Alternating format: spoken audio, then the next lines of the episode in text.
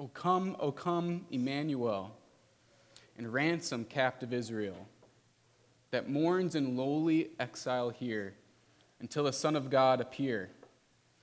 O come, thou dayspring, come and cheer our spirits by thine advent here. Disperse the gloomy clouds of night, and death's dark shadow put to flight. O come, thou rod of, rod of Jesse, free thine own from Satan's tyranny. From depths of hell thy people save, and give them victory o'er the grave. O come, desire of nations, bind all peoples in one heart and mind. Bid envy, strife, and quarrels cease. Fill the whole world with heaven's peace. Rejoice, rejoice, Emmanuel shall come to thee, O Israel. This hymn was originally uh, from the 8th or 9th century, and since then there's been a number of different translations uh, for the stanzas. And you'll notice if you look in our hymnal that there's two different men that are credited with uh, the, the translation putting together this version of the hymn.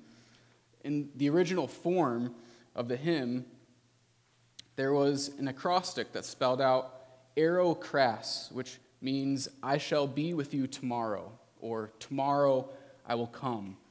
And so this song was sung on the eve of, of Christmas, looking forward to the celebration of Emmanuel, God with us, Jesus Christ. It's a, it's a great tune longing about the Savior to come and remembering the promise that he did, in fact, come. So this morning, we're going to look at the prophecy of the coming of Emmanuel. This has been a really fruitful and exciting study for me as I hadn't really ever delved into the details of what's happening in Isaiah 7 to understand uh, what's, what's behind all of that. And so we're going to look into uh, look into this. So turn to Isaiah chapter 7. The prophecy for Emmanuel comes during a specific time in the history of Israel, and it meant something for the people of that day while also finding greater fulfillment in, later on in history in Christ. So, the matter at hand for the people of Israel when this pro- prophecy is, was given, and for us, is this Will we place our trust in God? Will we trust God being with us? So I'm going to start reading Isaiah chapter 7, starting verse 1. In the days of Ahaz, the son of Jotham, son of Uzziah, king of Judah, Rezin, the king of Syria, and Pekah, the, the son of Remaliah, the king of Israel, came up to Jerusalem to wage war against it, but could not yet mount an attack against it. When the house of David was told, Syria is in league with Ephraim. The heart of Ahaz and the heart of his people shook as the trees of the forest shake before the wind. And the Lord said to Isaiah, Go out to meet Ahaz, you and Shear-jashub, your son, at the end of the conduit of the upper pool on the highway to the washer's field, and say to him, Be careful, be quiet, do not fear, and do not let your heart be faint because of these two smoldering stumps of firebrands at the fierce anger of Rezin and Syria and the son of Remaliah. Because Syria, with Ephraim and the son of Remaliah, has devised evil against you, saying, Let us go up against Judah and terrify it, and let us conquer it for ourselves, and set up the son of Tabeel as king in the midst of it. Thus says the Lord God It shall not stand, and it shall not come to pass. For the head of Syria is Damascus, and the head of Damascus is Rezin and within 65 years, Ephraim will be shattered from being a people. And the head of Ephraim is Samaria, and the head of Samaria is the son of Remaliah. If you are not firm in faith, you will not be firm at all. Again, the Lord spoke to Ahaz Ask a sign of the Lord your God. Let it be deep as Sheol or high as heaven. But Ahaz said, I will not ask, and I will not put the Lord to the test. And he said, Hear then, O house of David, is it too little for you to weary men that you weary my God also? Therefore, the Lord himself will give you a sign. Behold, the virgin shall conceive and bear a son, and shall call his name Emmanuel. He shall eat curds and honey when he knows how to refuse the evil and choose the good. For before the boy knows how to refuse the evil and choose the good, the land whose two kings you dread will be deserted. the Lord will bring upon you and upon your people and upon your father's house such days as have not come since the day that Ephraim departed from Judah, the king of Assyria. Lord, we're grateful uh, that you are a God who reveals yourself in, in your word. I ask that as we study this passage this morning, that you would uh, provide us with eyes to see and ears to hear, that we'd be uh, drawn to you in your love, uh, that we would trust in you and not in uh, anything or anyone else. Amen. Okay, so let's consider the historical background of Isaiah 7 for a moment. So the nation is divided into two kingdoms. You have the northern kingdom of Israel and the southern kingdom of Judah. And at this point in time, the Assyrian Empire is a great power and a threat to the surrounding nations. So the northern kingdom of Israel makes an alliance with Syria in order to try and defend themselves from Assyria. So the northern kingdom of Israel also wants control over Judah.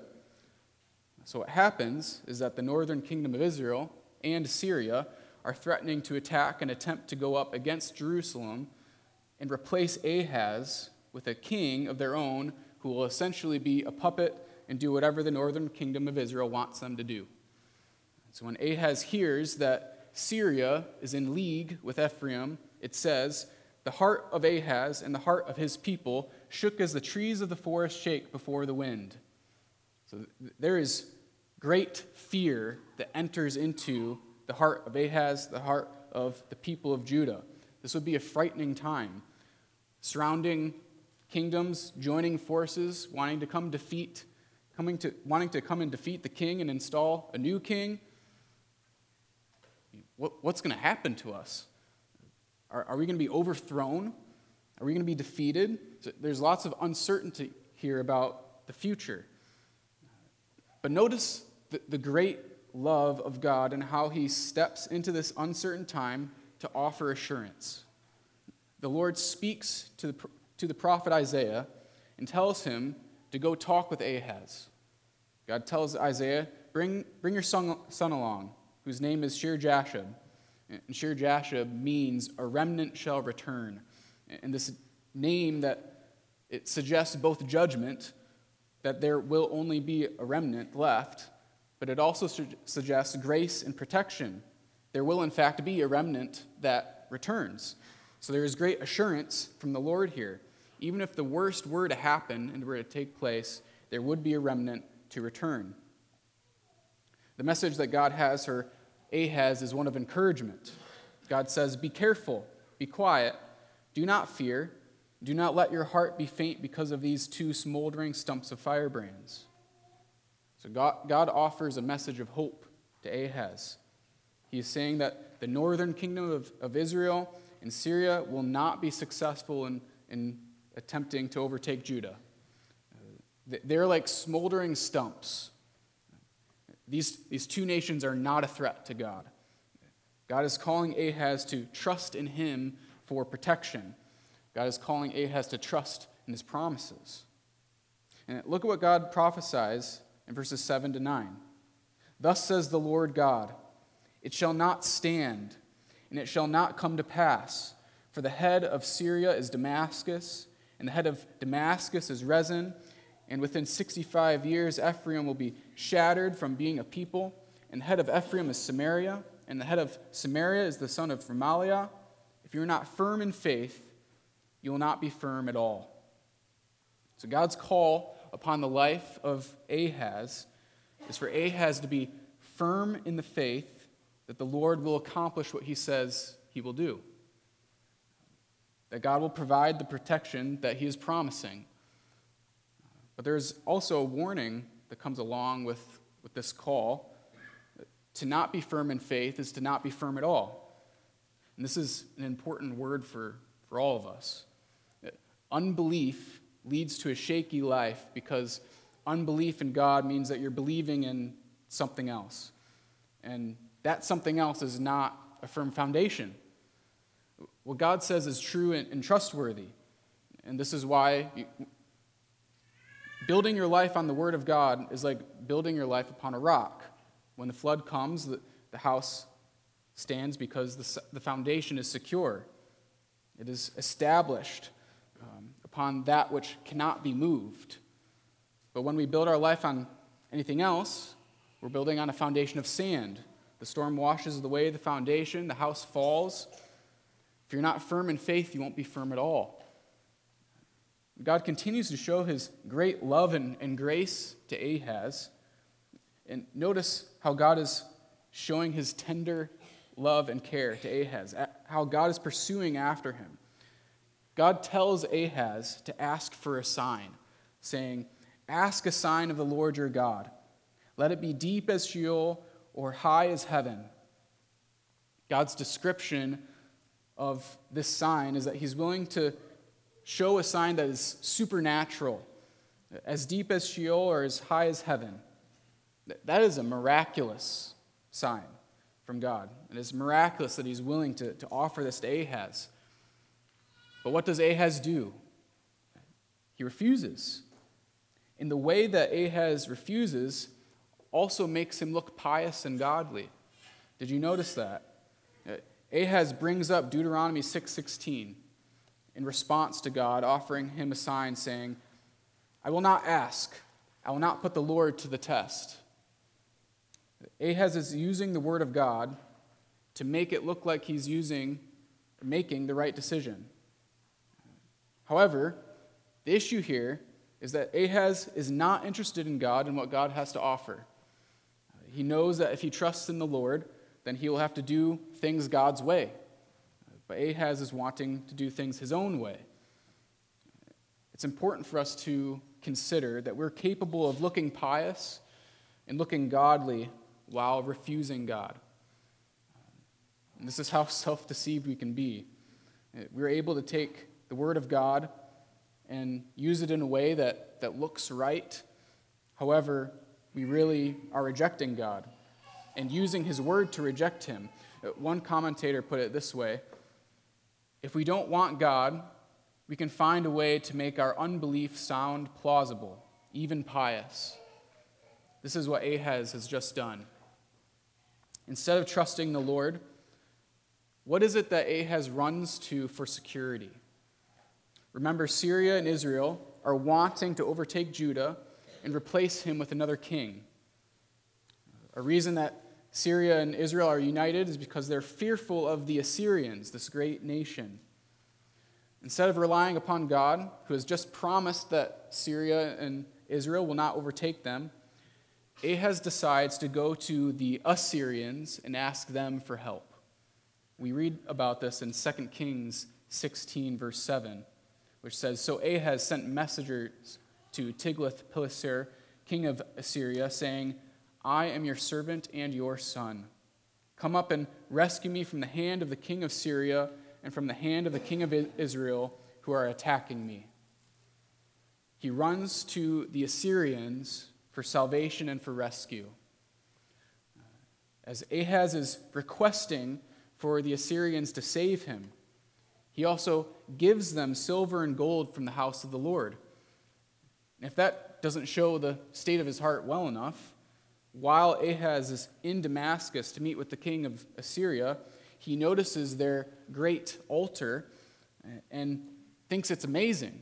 And he sends uh, uh, the Uriah the priest an exact model of this altar and asks Uriah to, to build it and replace the altar that's in Judah with this new pagan altar. And so Ahaz removes the altar of the Lord and replaces it with this, this pagan altar. It is clear and evident Ahaz made his decision. He is not interested in the Lord. Instead, he is interested in relying upon his own foreign policy strategy to save himself, and also relying upon the Assyrians to be saved. And so, just for a moment here, we have, we have some questions we can ask ourselves. Who are you placing your faith in? Who will be the person to rescue you? Ahaz decided to trust in man to be his rescue, trusting in man with us. Trusting in man um, instead of trusting in God is, is a disaster. In our own lives, this typically plays out in, in two different ways, whether it's trusting in ourselves or, or trusting in others. People make bad saviors, people make bad gods. People are sinful. Everyone has fallen short of the glory of God. And this makes it impossible for a person to save you because they are in need of being saved as well. Two people drowning in a sea trying to help and save each other isn't, going to go well.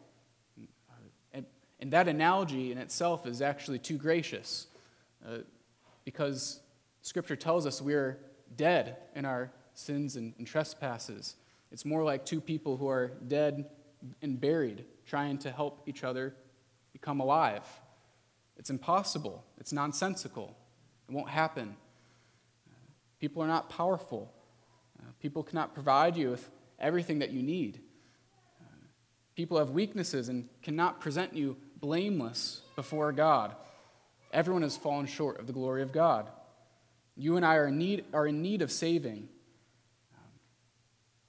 And we're in need of, of someone else to save us. And trusting in yourself is foolish. Relying upon your own strength and ability to make it. Relying upon your own good works and, and wisdom to, to please God and be right with the Lord. This is to think too highly of ourselves and not to understand the, the depth of and the nature of our sin and rebellion against God. The desire in our hearts is, is strong to want to earn the right of a relationship with the Lord. We work hard at everything else we have in life. We work hard for our homes and our position, our reputation, our jobs. We can also fall into the temptation of trying to work for our salvation. But we cannot bring ourselves back from the dead. Our salvation is a work of God. It is possible, uh, like Ahaz, to reject God while also looking good and pious about it, like we're following his will, by working hard.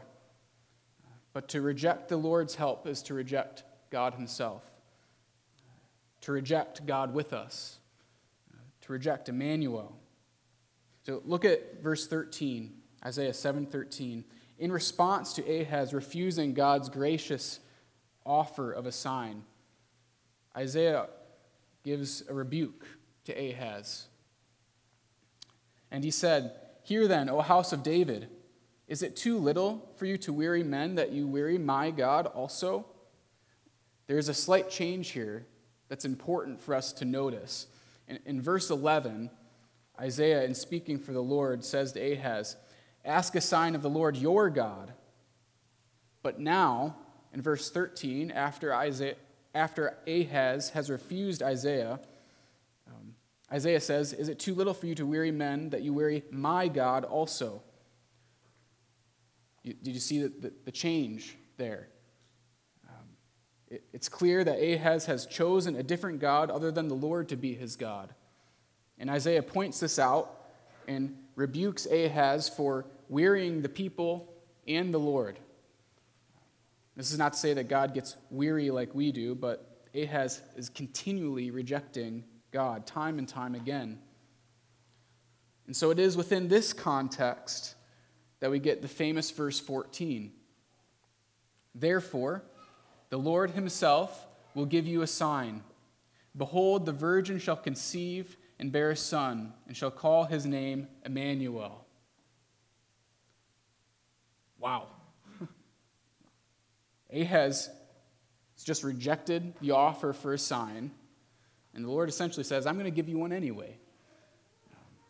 We know now that this verse was predicting the virgin birth of, of Jesus in the Gospel of Matthew.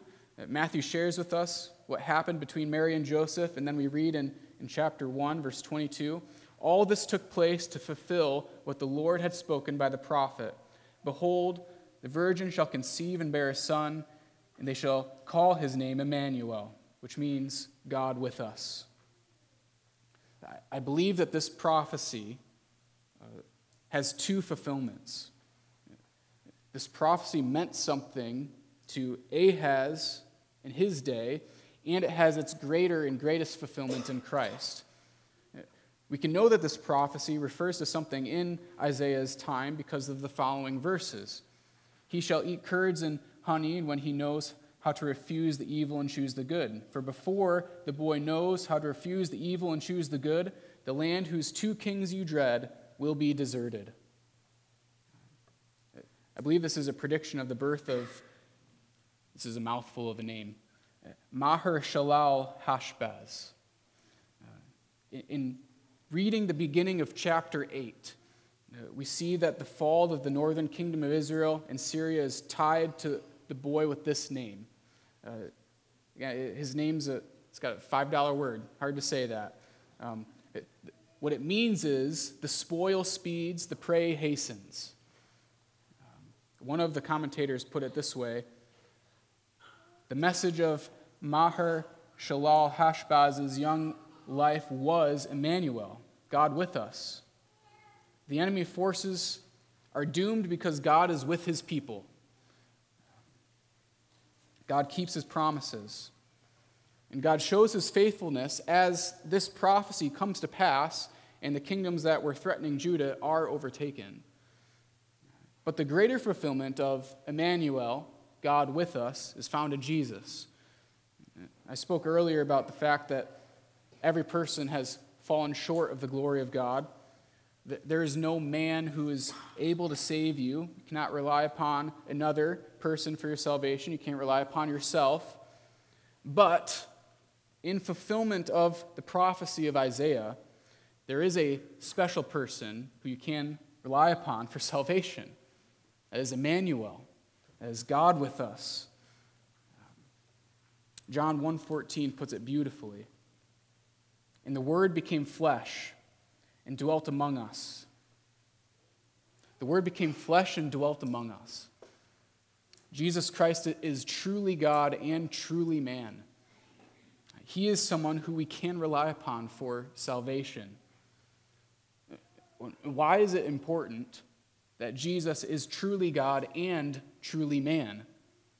The Heidelberg Catechism explains this question in a helpful way. In answering the question, why must he be a true and righteous man? It says, he must be a true man because the justice of God requires that the same human nature which sinned should pay for sin. He must be a righteous man because one who himself is a sinner, he cannot pay for others. Jesus became flesh, adding humanity to himself in order that he could identify with humanity and suffer as a substitute in the place of mankind. A righteous man could be the only person who could pay for the penalty of the sin of mankind. And Jesus could be a righteous substitutionary sacrifice in our place. And Jesus is also truly God.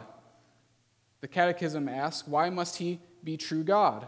And responds, saying, So that by the power of his divinity he might bear the weight of God's anger in his humanity and earn for us and restore to us righteousness and life. There is no way that a mere man could completely and satisfy completely satisfy the wrath of God towards sinners. The wrath of God towards sin is an infinite wrath. Uh, so the only person who would be able to bear that would be a savior who is divine. As Jesus offers the sacrifice of himself that is of infinite value. And in, in Jesus being God, he has the power over death itself. He is able to have victory over death and apply that victory to his people because of his great, amazing love and mercy and grace and forgiveness that he has towards his people. So we, like Ahaz, have a similar decision to make before us. Ahaz had two nations who were aligned together against him and threatened to destroy him. But he chose to trust in himself and, and trust in others to be rescued rather than trusting in God. We also have enemies who are aligned together, seeking to steal, kill, and destroy. Um, they're, they're far greater enemies than enemy nations. The battle with sin and death is a, is a far greater war uh, than a war with another enemy. So, who are you placing your trust in to save you? We all ha- are responsible uh, for making this decision uh, to trust in God or to trust in ourselves. Jesus, Emmanuel, God with us, is the person who is able to save us from our sins. He was the righteous and perfect sacrifice in our place. He was able to bear the, the wrath of God we deserved. He was able to defeat death. And now, those who repent and believe, he offers forgiveness of sins and eternal life. He offers Emmanuel, God with us for eternity. Let's pray. Lord, we're grateful for your immense love. We're grateful that you are a forgiving God, that you are a God who relents from disaster, that you are a God who offers yourself. Emmanuel, God with us. Lord, I ask that you'd be working in our own hearts and minds, that we would be people who trust you. That we would not trust in ourselves or trust in other people for salvation, for our righteousness, for being made right um, before you, but instead that we would, we would trust in God, that we would trust in, in Jesus Christ who takes away the sin of the world. We thank you for the incredible gift of salvation for those who repent and believe. God with us, not only now, but for all of eternity. Amen.